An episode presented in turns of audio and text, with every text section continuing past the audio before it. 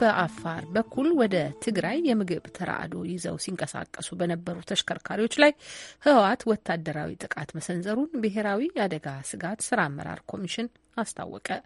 ኮሚሽኑ ጥቃቱን ተከትሎ ወደ ትግራይ ምግብና ምግብ ነክ ያልሆኑ እርዳታዎችን የጫኑት ተሽከርካሪዎች እንዳይንቀሳቀሱ መደረጉን ገልጿል። ጦርነቱ ከሚካሄድበት ያሎ ወረዳ ያነጋገርናቸው አንድ የአካባቢው ነዋሪ በአፋር አርብቶ አደሮች ላይ በከባድ መሳሪያ የታገዘ ጥቃት መሰንዘሩን ተናግረዋል። ጥቃት ተሰነዘረበት ከተባለው ያሎ ወረዳ ብዙ ሕዝብ ተፈናቅሎ ወደ አጎራባች ወረዳዎችና ቀበሌዎች መሰደዱም ተሰምቷል። ዘገባው የመስፍን አራጌ ነው። ቀጥሎ ይቀርባል። የብሔራዊ አደጋ ስጋት ስራ አመራር ኮሚሽነር ምትኩ ካሳ ለኢዜአ እንደገለጹት ባለፉት ሶስት ቀናት ምግብና ምግብ ነክ ያልሆኑ ሰብአዊ እርዳታ ጭነው በአፋር በኩል ወደ ትግራይ ክልል በመጓዝ ላይ በነበሩ ተሽከርካሪዎች ላይ ጥቃት ተፈጽሟል። በዚህም እርዳታ የጫኑት 189 ከባድ ተሽከርካሪዎች ለመቆም ተገደዋል። ኮሚሽነሩ አሸባሪ ሲሉ የጠሩት ህወሓት በአፋር ክልል ዞን አራት ፈንቲረሱ ያለው ወረዳ በከፈተው ጥቃት የእርዳታ መስመሩ መዘጋቱን ነው የጠቀሱት። ከዓለም ምግብ ፕሮግራምና ሌሎች ዓለም አቀፍ የእርዳታ ተቋማት የሚለገሱ ሰብአዊ እርዳታዎችን ወደ ትግራይ ክልል እንዲ እንዲደርስ መንግስት ሁኔታዎችን ማመቻቸቱን የሚጠቅሱት ኮሚሽነሩ እየተፈጸመ ነው ባሉት የሽብር ጥቃት ግን የእርዳታ አቅርቦቱ መስተጓጎሉን አስታውቀዋል።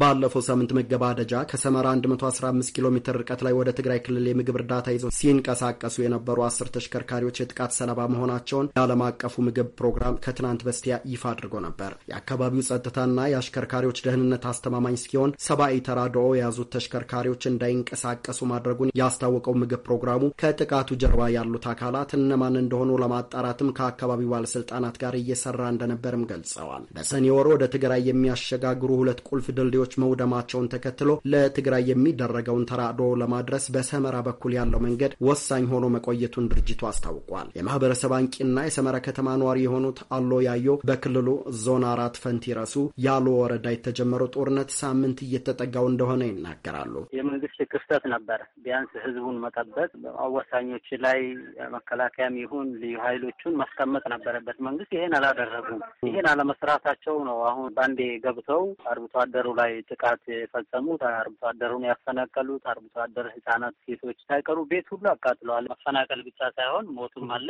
እንስሳት መቃጠልም አለ። በዚህም በዚህም እሳት ነው። ጦርነቱ ከሚካሄድበት ያለ ወረዳ ያገኟቸው አካባቢው ኗሪም በአፋር አርብቶ አደር ላይ በከባድ መሳሪያ የታገዘ ጥቃት ተሰንዝሯል ይላሉ። አፋር ህዝብ በክላሲን እየተወጋ እየነሱ በመርፊና በከባድ መሳሪያ በአፋር ህዝብ በሰላማዊ ህዝብ ላይ ከባድ መሳሪያ እየተተኮሰ ማለት ነው። ሶስት ቀን አራተኛው ቀን ላይ መከላከያ መጥተዋል። ጥቃቱን ተከትሎም በርካታ የህብረተሰብ ክፍል መፈናቀሉን የማህበረሰብ አንቂው አሎና የያለው ወረዳው ነዋሪ ይናገራሉ።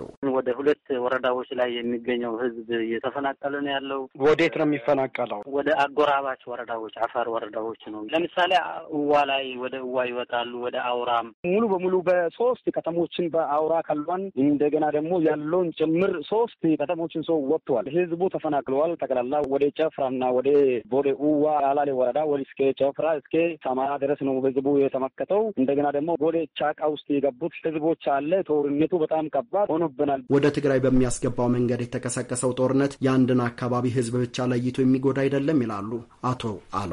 በዚህ በጦርነቱ የትግራይ ህዝብ ብቻ አይደለም እየተጎዳ ያለው በእነሱ አዋሳኝ ያሉ በአማራ በኩልም ይሁን በአፋር በኩልም ሰሜናዊ ዞንም ሙሉ በሙሉ ኔትወርክ የለውም፣ ባንክ የለውም። ለስምንት ወራት ሰብአዊ ድጋፍ አላገኘም ማህበረሰቡ ማለት ነው። አሁን ሲጠቀሙበት ይሄንኛው አሁን ይሄ ዞን አራት በኩል ያለው መንገድ አቋራጭ ነው፣ ለትግራይም አቋራጭ ነው። ወደ ትግራይም ለመግባትም አቋራጭ መንገድ ነው። ይሄን መንገድ ነው እነሱ አሁን ጫፍ ላይ የተቆጣጠሩት እና ወደ ክልላቸው ሲሄድ የነበረ መንገድ በአፋር በኩል ሲሄድ የነበረ መንገድ እንደዘጉ ነው አሁን የሚታወቀው እና እዛ ቦታ ላይ ያለው ማህበረሰብ ጉዳቱ ምን ይሁን የሚለው ይታወቃል። ወደ ረሀብ ነው ማህበረሰቡ እየሄደ ያለው። የእነሱ ጉዳት ግን አብረው የሀገር ጉዳት እየሆነ ነው ያለው። ለዓለም አቀፉ ማህበረሰብና ለኢትዮጵያውያን ይድረስ ባሉት መልእክታቸው የያለው ወረዳው ነዋሪ ይህም ብለዋል። አሜሪካን ሴኔተሮቹን በጁንታ ጊዜ መግለጫ ያወጣል። በእኛ ጊዜ መግለጫ ካላወጣ ይሄ አያወጣን። ሰላማዊ ህብረተሰብ ነው። ህብረተሰብ አፋር ህዝብ ጦርነት አይቶ ተያያቅም። ጦርነት ካለ ስንግልና ነው በአፋር ህዝብ የሚጣራው እንጂ ጦርነት ጁንታ ነው በመጀመሪያ ጊዜ ያደረግብን። ይሄ ደግሞ ኢትዮጵያ የኢትዮጵያ ህዝብ ጠቅላላ መረዳት አለበት። ይሄ ሰላማዊ ህብረተሰብ በአማራ ክልልም በኦሮሚያም በሌላም ሌላው በምግብ ድጋፍም ሆነ በሌላም ወደ አፋር ክልል መደገፍ አለበት። ተፈናቀሉ በተባ ላሉት የህብረተሰብ ክፍሎችና በአጠቃላይ የክልሉ ጸጥታ ጉዳይ ከአፋር ብሔራዊ ክልላዊ መንግስት መረጃ ለማግኘት ያደረግነው ተደጋጋሚ ጥረት አልተሳካልንም። ይሁን እንጂ የክልሉ መንግስት አሸባሪና ጁንታ ሲል የጠራው ህወሓት በፈንቲ ረሱ ዞን በያሎ ወረዳ በኩል በአርብቶ አደሮች ላይ ጦርነት መክፈቱን ግን ከቀናት በፊት መግለጹ ይታወቃል። የስልክ መስመር በመቋረጡ ምክንያት የህወሓትን ምላሽ ማግኘት ባይቻልም ለአጃንስ ፍራንስ ፕሬስ አስተያየት የሰጡት የህወሓት ቃል አቀባይ ጌታቸው ረዳ በአፋር አካባቢ እርምጃ መውሰዳቸውን አምነው ዓላማው ከኦሮሚያ ክልል አካባቢ የመጡ ሚኒሻዎችን መበተንና ወደ መጡበት መመለስ እንደሆነ ገልጸው ነበር። ለአሜሪካ ድምጽ ሬዲዮ መስፍን አራጌ